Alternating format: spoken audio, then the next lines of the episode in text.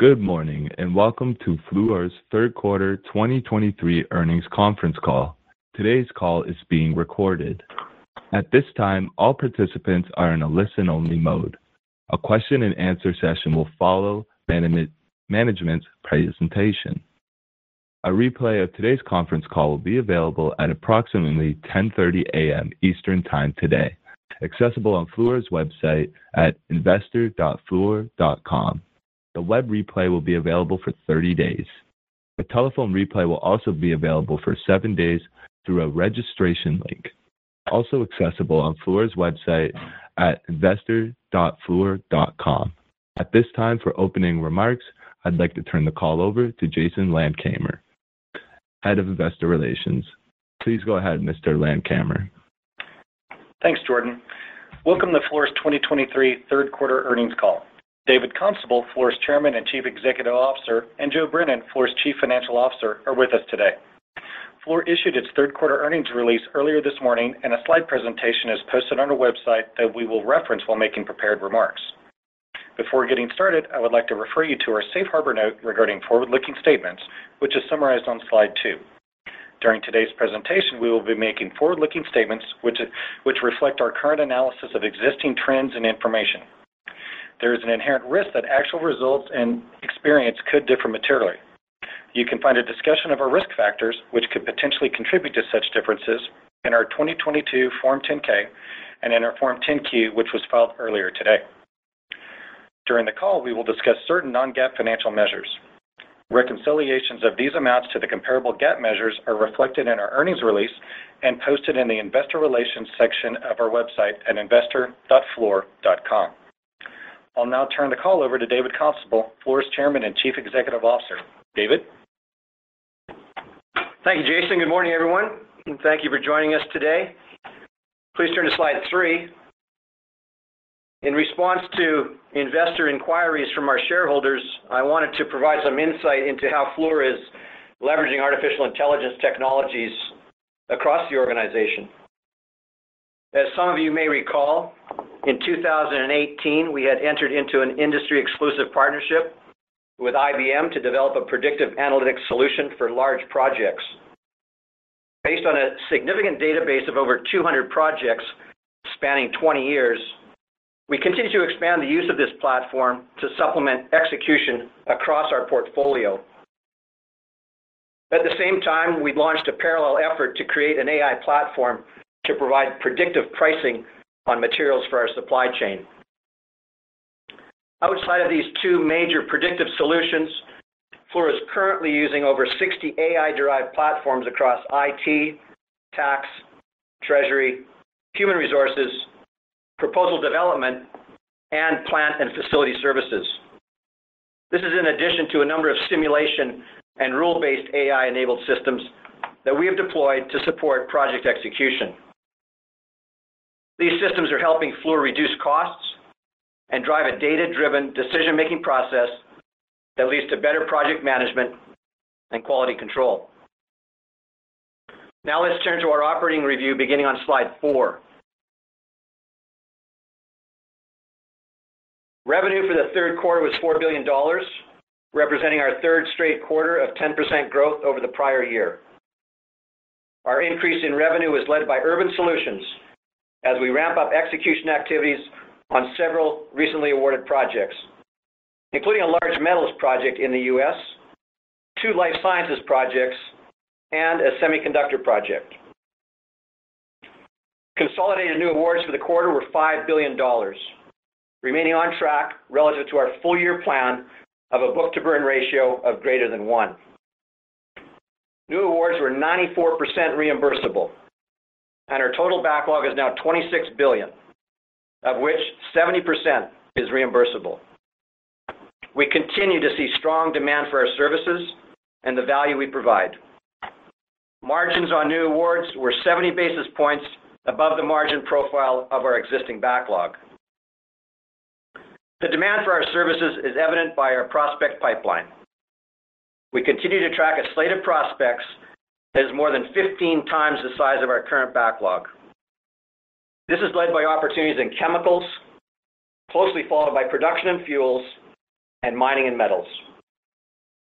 As you will see over the next few slides, our financial discipline, combined with our focus on selectivity and project execution, are starting to drive consistent results. Moving to our business segments, please turn to slide six. Urban Solutions reported a $66 million profit in the third quarter.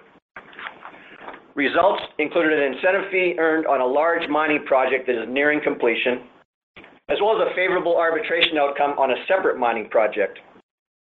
New awards for the quarter were $1 billion, and ending backlog is now $11.1 billion and 59% reimbursable. Now please turn to slide seven. In mining and metals, we continue to work on a number of front-end studies, including critical minerals production and green steel technologies. Although there have been no cancellations, the industry has been carefully monitoring inflation inputs and commodity pricing. We're now starting to see clients move forward with final investment decisions. Earlier today, we announced a multi-billion dollar reimbursable award from BHP for stage two of their Jansen Potash project in Canada. This award will be recognized into backlog in the fourth quarter. Looking ahead to the first half of 2024, we see significant opportunities in lithium, steel, and copper to bring into backlog. Moving to slide eight. Our Advanced Technologies and Life Sciences business line had another active quarter. Last month, we announced the completion of Bayer's first global cell therapy launch facility. This new state-of-the-art biopharmaceutical development and manufacturing facility will be used to produce cell therapies for neurological degenerative disorders, cardiovascular disease, and other current unmet medical needs.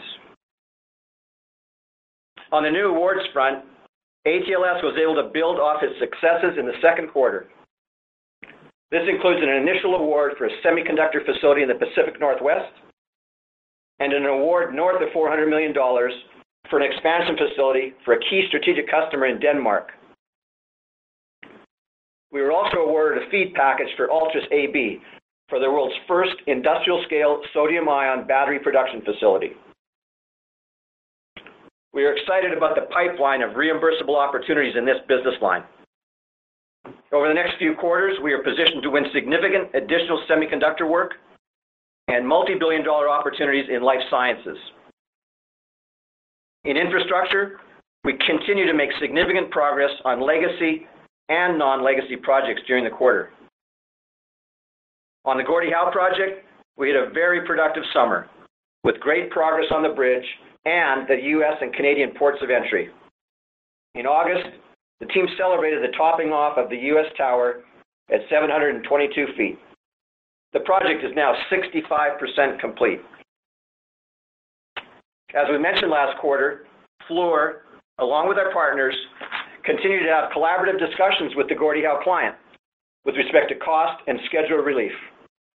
Our joint venture team is working to resolve these discussions in the next few months. Moving on to slide nine. Mission Solutions reported a segment profit of $38 million for the third quarter, compared to $29 million a year ago. Results for the quarter reflected increased execution activities for FEMA hurricane support. New awards for the quarter included the $175 million four-month extension at Portsmouth, a new award for AFRICOM under our LOGCAP V contract, and additional task order awards under our FEMA contract to support hurricane-related efforts in Florida and Georgia. Last month, we were also informed that our contract for the NNSA's Naval Nuclear Propulsion Program was extended for five years through 2028. Fees from this $8.5 billion extension will be recognized as equity income. During the quarter, our team submitted our bid package to the NNSA for the Pantex Management and Operations contract. This contract includes a five-year base period with three five-year options valued at up to 30 billion over 20 years. We expect to have an update on this contract next year. Moving to Energy Solutions, Please turn to slide 10. Segment profits significantly improved to $177 million from 59 million a year ago. Results reflect the initial recognition of cost recovery entitlements on several fixed-price projects, partially offset by cost growth on a large upstream legacy project and a charge for the expected net settlement of a long-standing claim. Results also included a $24 million gain on our embedded derivative in Mexico. New awards for the quarter totaled $3.3 billion and included a confidential reimbursable EPCM contract for a large chemicals project in North America.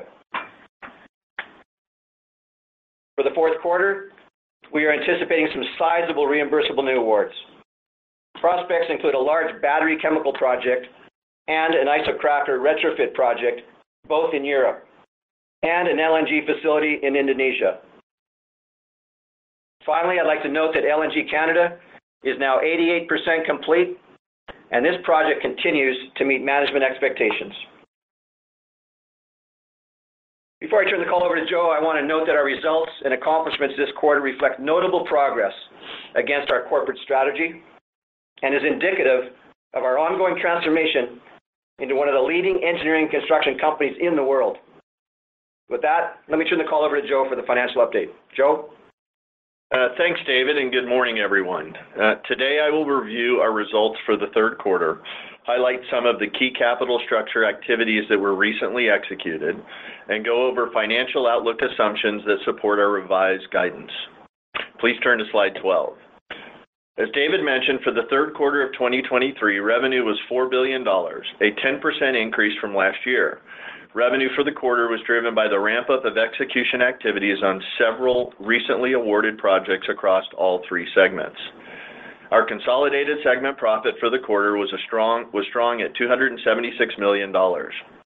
This performance was driven by higher execution activity, as well as the initial recognition of cost recovery entitlements on several fixed-price contracts.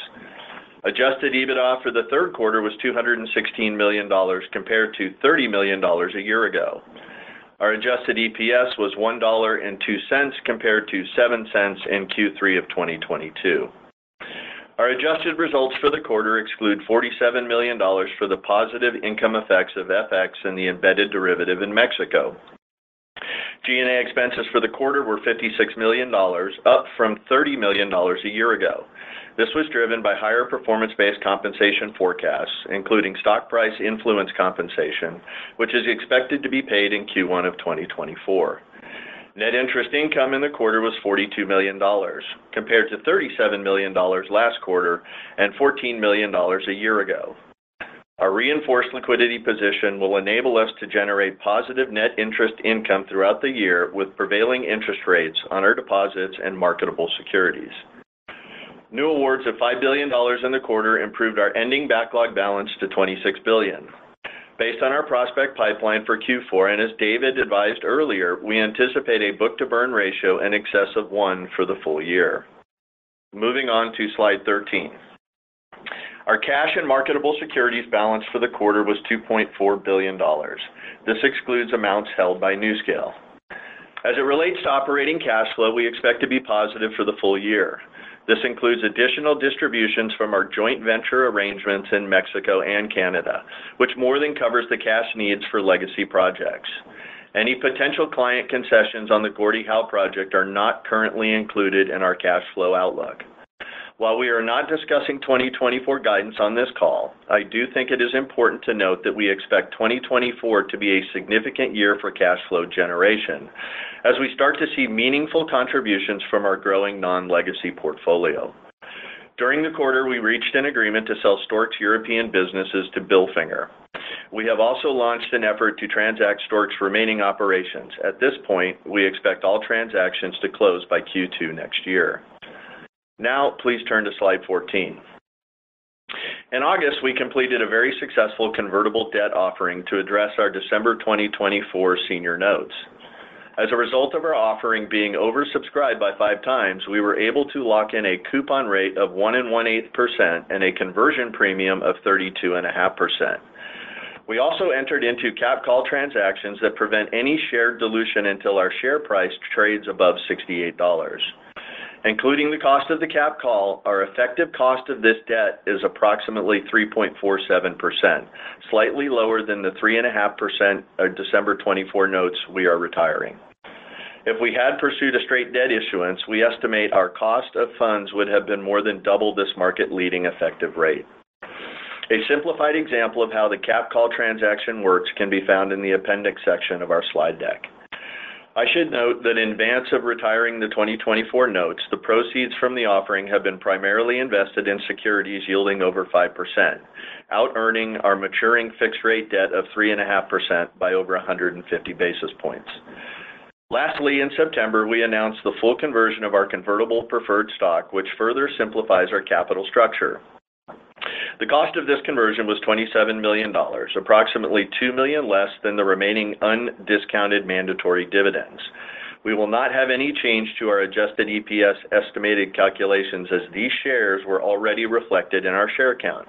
And now that our 10-Q has been filed, our market cap will adjust upward by more than $1 billion. With these transactions, we have rebuilt a capital structure that was pressured over the past few years as we transition back into a lower-risk portfolio. Please turn to slide 16.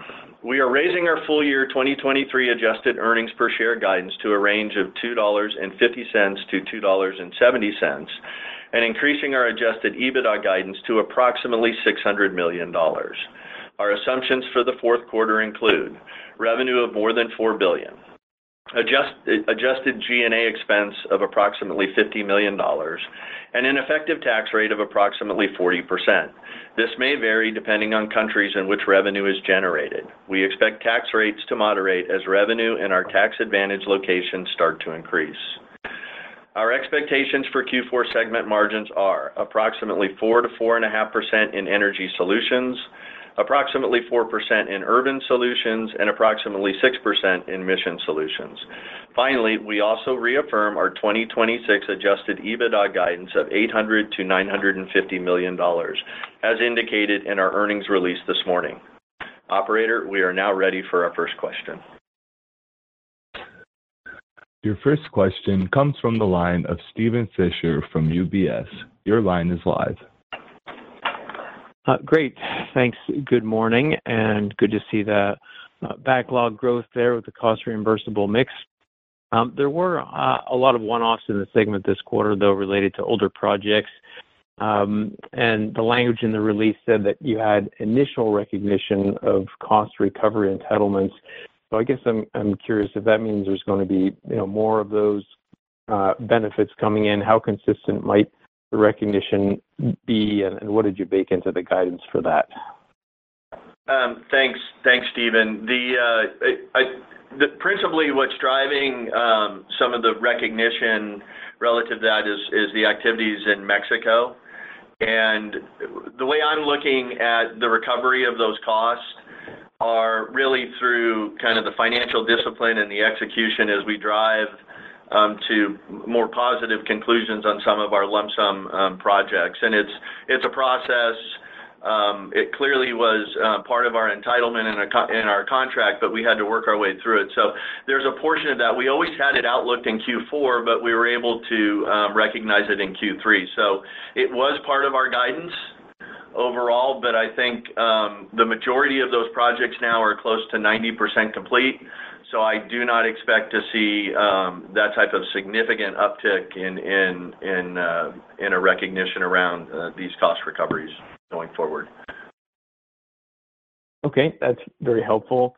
And just, I guess, bigger picture macro, I think, David, when you were talking about the mining uh, activity, you mentioned there's no cancellations and things moving forward. I guess I'm just curious about, related to the kind of stronger for longer interest rate environment, what do you hear from your customers about the impact of that?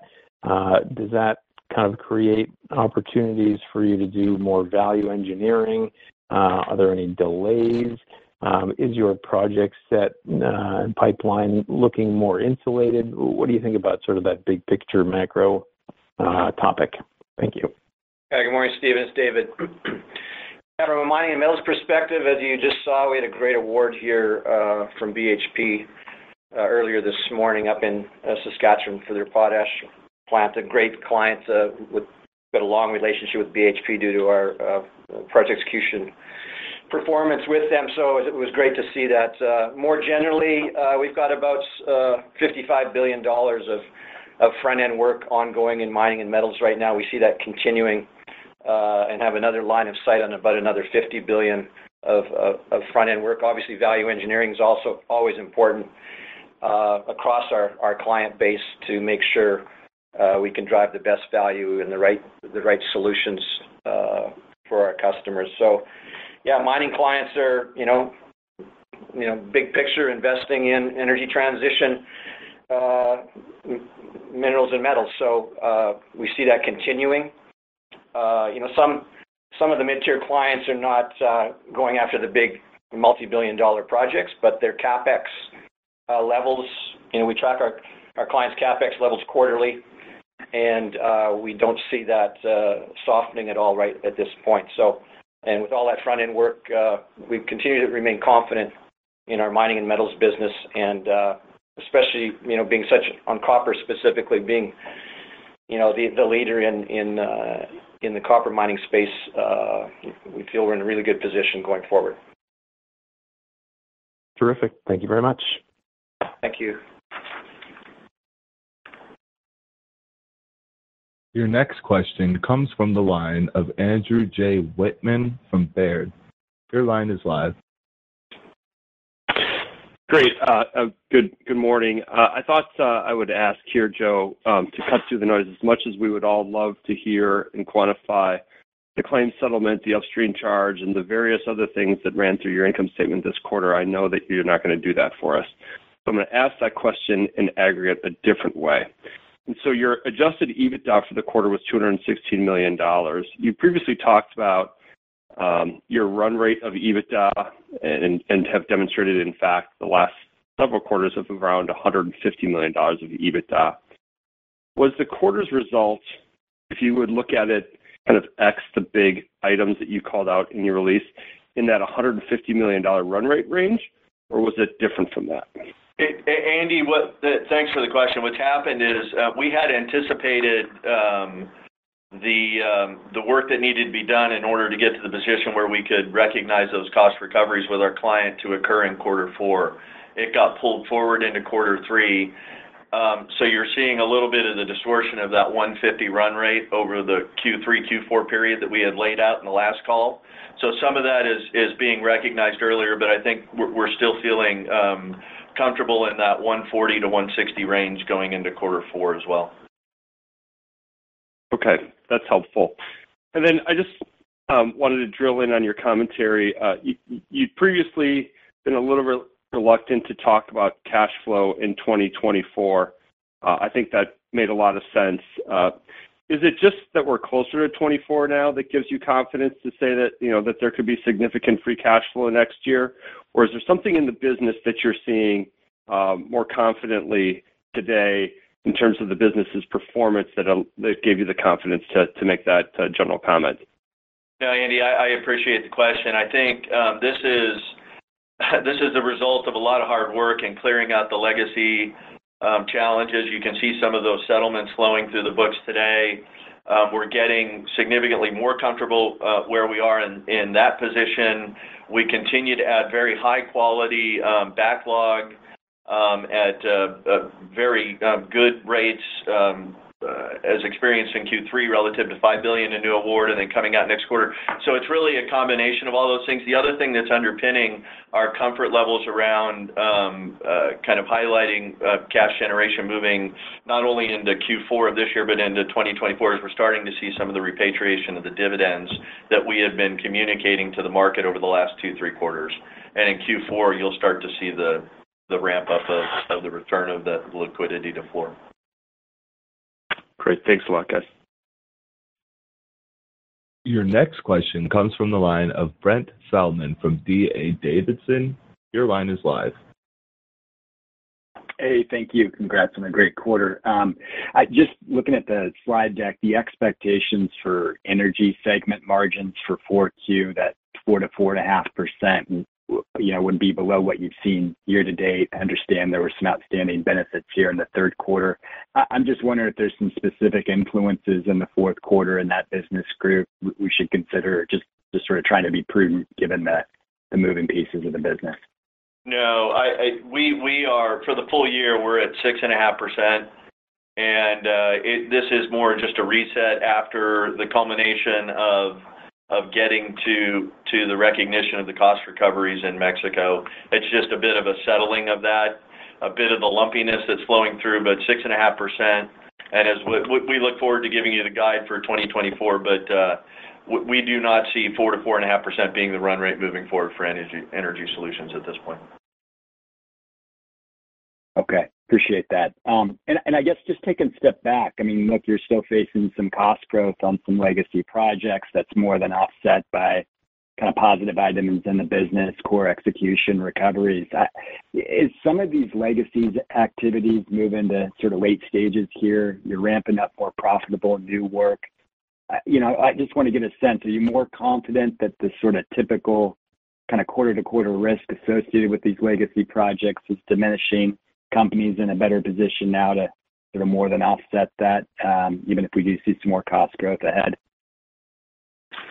I'll start. Joe, you can chime in as well. Um, I'd say we're getting uh, much more confident uh, with the remaining uh, legacy work.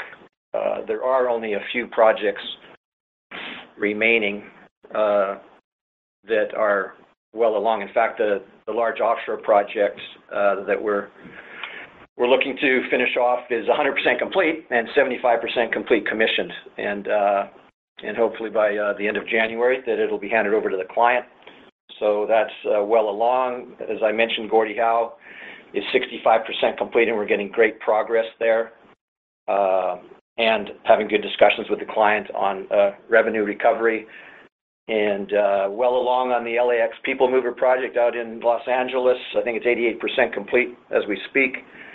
So uh, these projects are in a very good place now and uh, with good discussions with the clients where there is revenue recovery required. So that allows us to have, you know, good confidence going forward. And as we continue to execute Uh, right now uh, well above our as-sold margins on the much healthier backlog that we brought in, uh, you know, as we've said, we've hit and passed an inflection point at the company now that gives us a lot of confidence in our numbers and that cash that Joe talked about, the year of cash in 2024. No, I think that's the only thing maybe I would add is you're starting to see some of the financial discipline relative to, you know, the recognition of cost and the hard work that's gone in over the last 12-18 months to bring some of these claims to uh, very positive um, conclusions with our clients. So uh I think uh, all that is kind of contributing to the positive outlooks here. Great. Thank you. Thank you. Your next question comes from the line of Andy Kaplowitz from Citigroup. Your line is live. You got it right. Good morning, everyone. Close enough, Andy? Something like that? Close enough. Close enough. Uh, David or Joe, I think you said that these positive cost recoveries are part of your guidance, but they just moved earlier into Q3. But You still raised your EPS guidance significantly for the year. So what else is going right to lead to that raise? And then without giving us an EPS guide for 2024, is it fair to say that with the significant backlog growth you have and expect an underlying margin improvement, you would still expect significant EPS growth off of 2023's higher base?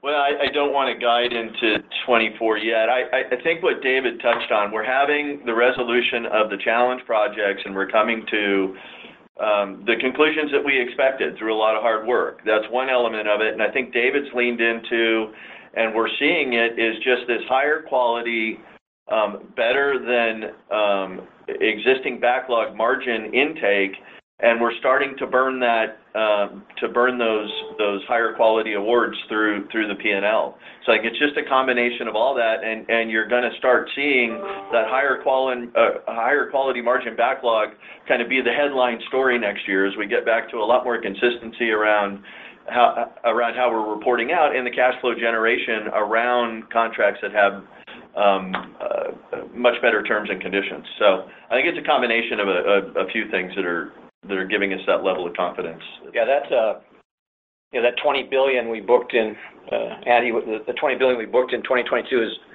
really strong uh, margin in there, and we're doing it again this year. May not get quite to the 20, but we'll be uh we'll be getting close to that this year as well with that same type of margin profile. We expect to be at or near 75% reimbursable by the end of the year.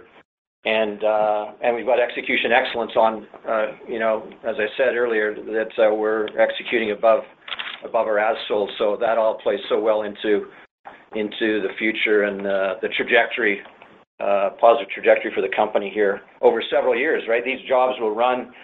Right now we've got jobs running out to 2026, 2027, because they are, you know, there's a lot of volume, a lot of hours to burn over the next several years. And so that gives us pretty good, uh, you know, line of sight uh, going forward. We'll be uh, looking at the operating plan reviews for 2024 in mid-December, and that will certainly lead to our guidance in 2024 around margins and growth.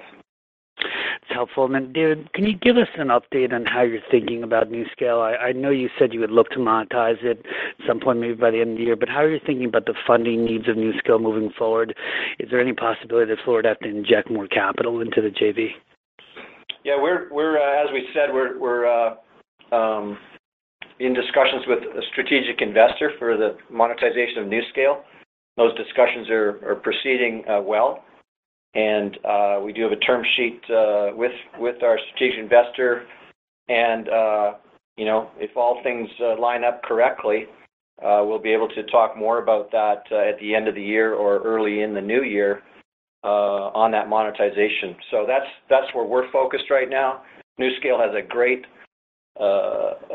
offering in the industry. They're well ahead of uh, any other uh, SMR technology, I'd say by five years uh, easily.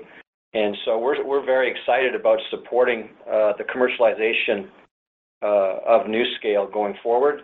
And uh I believe they have an earnings call next Wednesday where they can talk obviously more about your comments around cash and how they look at that. Appreciate the color. Thank you. Your next question comes from the line of Michael Dudas from Vertical Research. Your line is live.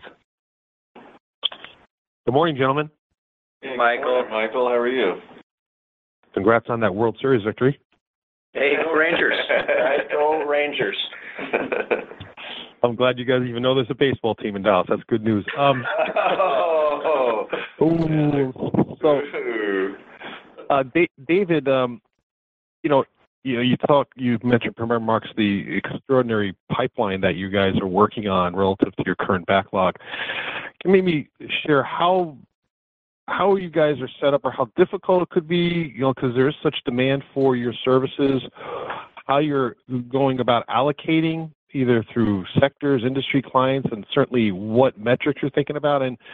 How's your labor and your capacity to uh, execute not only what you have now, but what seems to be a pretty strong uh, steep um, opportunity in the future? Yeah. Good morning again, Michael. And uh, right, that's where we, you know, that's where we spend most of our time right now Is is, you know, staffing these great projects and getting, you know, the right talent, the right people in the right places at the right time so we can have uh, uh, execution uh, success for all of our clients. And you know, we have a very structured pursuit process, bid, no bid process, where we will only move forward if we have the right teams in place. That's, you know, I guess the first question we ask before we get into all the other details. So uh the whole management team's, you know, just laser focused on on uh on resources and uh, hiring, attraction and hiring uh, of talent into the company. done a great job over the last couple of years, brought in over 6,500 people. Uh, over 30% of those folks are rehires, people wanting to come back to the Fluor family as we continue to grow again. So, that that really is where we spend a lot of our time and make sure that uh, we're not bringing in projects that we can't execute. As far as allocation goes, it's uh, uh, we do fortunately, it's a business where we can cross-pollinate into different businesses as required. For example, with the ATLS business ramping up dramatically, you know, from doing $400 million-$500 million projects to multi-billion dollar projects, you know, we've successfully Uh, inserted, uh, you know, project execution skills, project management skills, uh, project control skills into ATLS from our Energy Solutions business. There's always that going on, and we're fortunate that our processes and procedures, which all of us follow, allow us to move people around the company and give us more flexibility in that regard. It's uh, yeah, it's nonstop. Uh, we've got a talent task force in place. We've had it in place since early 2022, and uh, that's really working well for us. And given your capacity and even it's growing as you mentioned, but also the demand for your services, can we anticipate, you know, as we look over the next several quarters that, you know, as you indicated, the booking margins into, you know, up 70 basis points from your current backlog, is that a trend that should continue in this environment for the foreseeable future? Not, know, varying degrees, but certainly see that uh, show up in improved margins into your book backlog. Uh, you know, it is, uh, I would say, maybe there's a few pockets in our markets or a few customers specifically who've run into challenging times. You know, if you're a chemical client in Europe, you are challenged with feedstock, and you may have to pull back a bit. But uh everything we're seeing, you know, we've got a key account management process that, uh, you know, keeps our finger on the pulse, uh, along with a client CapEx we look at quarterly and voice of the customer, uh, all that front-end work that we track to see, to give us line of sight on what's coming down the pipeline.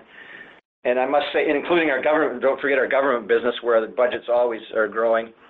Uh, but the CapEx across, you know, our client base uh, is not softening at all. It's either flat, up, uh, or up, and then you lay in energy transition on top of that. So, with all the war for talent and resources, it's a bit of a seller's market right now, and margins I expect will stay strong uh, uh, on reimbursable work, uh, which is great to see. And I guess that's how I look at it. And I think we'll be able to continue to drive that margin and backlog in the right direction. And it's all very dependent on whether you're just doing front-end services work or the full EPC, obviously, and how that comes into backlog definitely affects the level of uh, margin as well. So it's I think it's positive uh, going forward, Michael, and uh, we're gonna burn it off above those as-sold margins as well. So that's helpful. Excellent, David. Thank you. Thanks, Mike. There are no further questions at this time. I would like to turn the call back over to the presenters for closing remarks. All right. Thank you, operator. Many thanks to all of you for participating on our call today. I'm very pleased with our performance this quarter as it further supports our uh, belief that we are or really past our inflection point now. And with a strong capital structure and high demand for our services, you know, we're well-positioned to deliver increased value to our shareholders. So we appreciate your interest in Fluor, and thank you again for your time today. Thanks. That concludes today's conference. You may now